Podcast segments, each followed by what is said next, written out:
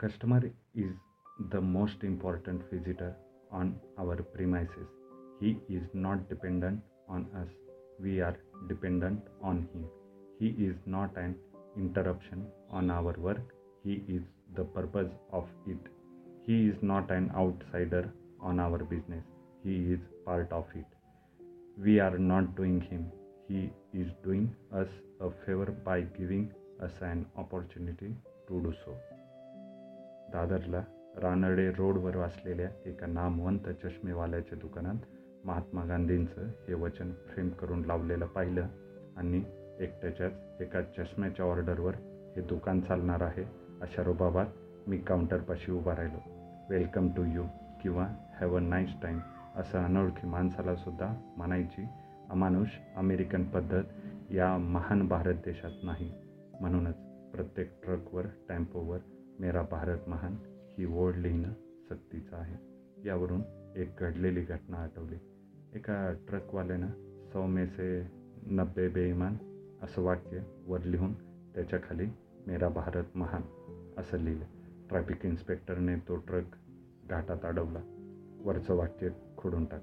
Inspector त्याच्या पट्टीत बोलला. ट्रक ड्रायव्हर तोडीस तोड भेटला. तो म्हणाला कायद्याप्रमाणे मेरा भारत महान असं मी लिहिलं आहे. त्याच्या आधी काय लिहायचं ते कायद्यानं सांगितलेलं नाही. मी काहीही लिहीन. तुम्ही स्वतःला नव्वदाच्या बाहेरचे समजू शकता. नवल म्हणजे इन्स्पेक्टर चुपचाप निघून गेला. काउंटर पलीकडच्या माणसाजवळ मी चष्म्याची निसटलेली काच बसवायला दिली आणि तिथे आणखी एक सूचना पाहून उडालो. चष्म्याचे काम करीत असताना चष्म्याच्या काचा फुटल्यास किंवा अन्य नुकसान झाल्यास ती जबाबदारी आमची नाही. मी तिथल्या कॅशियरला म्हणालो ह्याचा अर्थ काय? स्पष्ट मराठीत लिहिला आहे. तो समजला पण आमचा चष्मा तुमच्या ताब्यात. आम्ही बाहेर द्रुत राष्ट्रासारखे परावलंबी. चूक तुमच्या कामगारांची. तरी जबाबदार आम्हीच. त्याने तितकाच प्रतिहल्ला करून मला निरुत्तर केलं. तुम्ही समजा पत्नीला डिलिव्हरीसाठी पाठवलं. तुम्ही बाहेर पत्नी थिएटरमध्ये. समजा मूल रिटायर्ड झालं तर डॉक्टर काय जबाबदार गप्प बसलो. गांधीजींचा बोर्ड पुन्हा वाचला आणि आकाशाकडे हात करीत गांधींना म्हणालो कोणत्या देशातल्या नागरिकांना कोणता संदेश द्यायचा हे जर महात्म्यांना कळलं नसेल तर आम्ही कोण?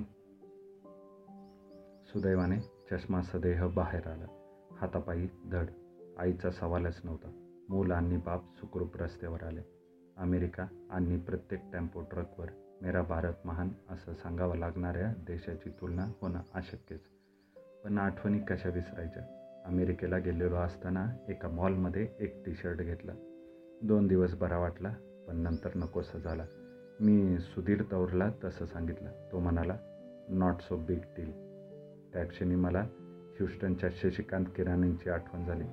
दोन्ही खांदे उडवून ते खास ढंगात एक वाक्य उच्चारायचे.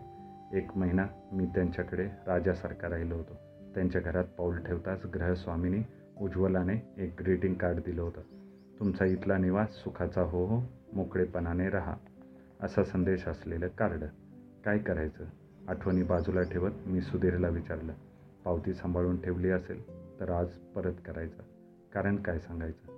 I just don't like it today असं स्पष्ट सांगायचं. ते काही म्हणत नाहीत.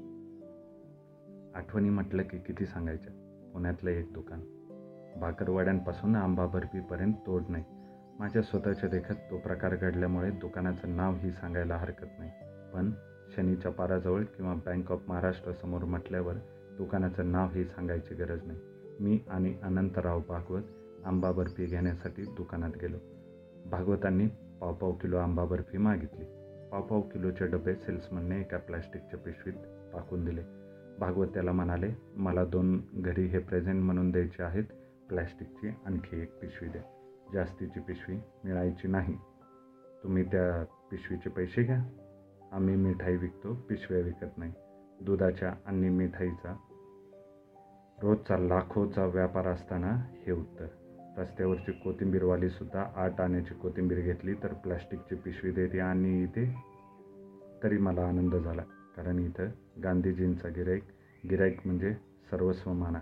अशा प्रकारचा फलक नव्हता. याला व्यवसायातला प्रामाणिकपणा म्हणतात. जो संदेश वृत्तीला पेलणार नाही तो दुकानात लावायचाच नाही. तरी हल्ली पुन्हा जरा सोशल व्हायला लागला आहे. पंचेचाळीस शेहेचाळीस साली तर अपमान होतो ना? मग उदार का मागता? अशी नम्र पाटी असायची. ती आता पुणेरी टांग्यावाल्याप्रमाणे नाहीशी झाली आहे. रवी हुदलीकरला मी चष्म्याची हकीकत सांगितली. त्याबरोबर Russia communism London America air इंडियात मी असताना असं करीत त्याने दिल्लीत लँडिंग केलं. तो म्हणाला हे काहीच नाही मी माझा अनुभव सांगतो. चष्म्याचा नंबर काढण्यासाठी मी एका डॉक्टरकडे गेलो. त्याने मला नंबर दिला आणि एका दुकानाचं नावही सांगितलं. मी त्या दुकानात गेलो. काउंटरवरच्या मुलीनं माझ्या हातातला कागद घेतला. मी फ्रेम पसंत केली. वीस पंचवीस मिनिटात चष्मा मिळाला. दुकानातला ठराविक फलक मी वाचला. घरी आलो. दुकानातली माणसं एका ठराविक अंतरावर तक्ता धरतात. घरी आल्यावर आपण ते दहा बारा इंचाचं अंतर डोक्यात ठेवून काही लेखन वाचन करत नाही. कधी पडल्या पडल्या वाचतो. दोनच दिवसात डोकं ठणकायला लागलं. मग पुन्हा डॉक्टरांकडे. त्यांनी नंबर बदलून दिला. परत त्याच दुकानदाराकडे. मग जुनी फ्रेम नव्या काचा. दोन दिवसांनी पुन्हा डोकं दुखणं सुरू. पुनश्च सगळी तीच यात्रा. यानंतर त्या काउंटरवरच्या मुलीला एकाएकी काय वाटलं कुणास ठोक हातात एक केस पेपर घेऊन तो पेपर वाचायचं नाटक करीत ती मला म्हणाली मी उदलीकर एक सांगू का? तुम्ही फक्त ऐका चेहरा शांत ठेवा तुम्ही या दुकानात येऊ नका. त्या डॉक्टरांचं आणि ह्या दु दुकानाचं संगनमत आहे हा प्रकार नेहमी चालतो. प्रथम का सांगितलं नाही? माझी नोकरी गेली असती. तुम्हाला अन्यत्र नोकरी मिळू शकते माझे डोळे गेले तर मला आयु उरलेलं आयुष्य पारक होईल. ह्याचा विचार केलात का? पाप पुण्य या गोष्टी मी मानत नाही. मी माणुसकीला सलाम करतो या अप्रामाणिक प्राप्तीत तुमचा हिस्सा आहे. एवढंच ध्यानात ठेवा. जमलं तर विचार करा. अनेकांचं आयुष्य धोक्यामध्ये आणण्याचं तुमचं सहकार्य आहे. रवीनं हकीकत संपवली. मी विचारलं ती भडकली का? खरी कथा पुढेच आहे. ती तेव्हा गप्प राहिली. मी डॉक्टर बदललं. दुकान बदललं. त्यानंतरमध्ये एक महिना गेला. संध्याकाळी जरा पाय मोकळे करावेत म्हणून बाहेर पडलो आणि कानावर हाक मारली. समोर एक मुलगी प्रचंड थकलेली चेहरा ओढलेला. ओळखलत? नाही बुवा मी त्या चष्म्याच्या दुकानात. माय गॉड काय ही अवस्था? सकाळी नऊपासून मी हिंडते जेवले नाही. संबंध दिवसात. का पण? तुम्ही बोललात त्याच दिवशी मी राजीनामा दिला आणि तेव्हापासून नोकरी शोधते. मी रवीला पटकन म्हणालो या पोरीला आयुष्यात चष्मा लागणार नाही हिला नजर आली आहे.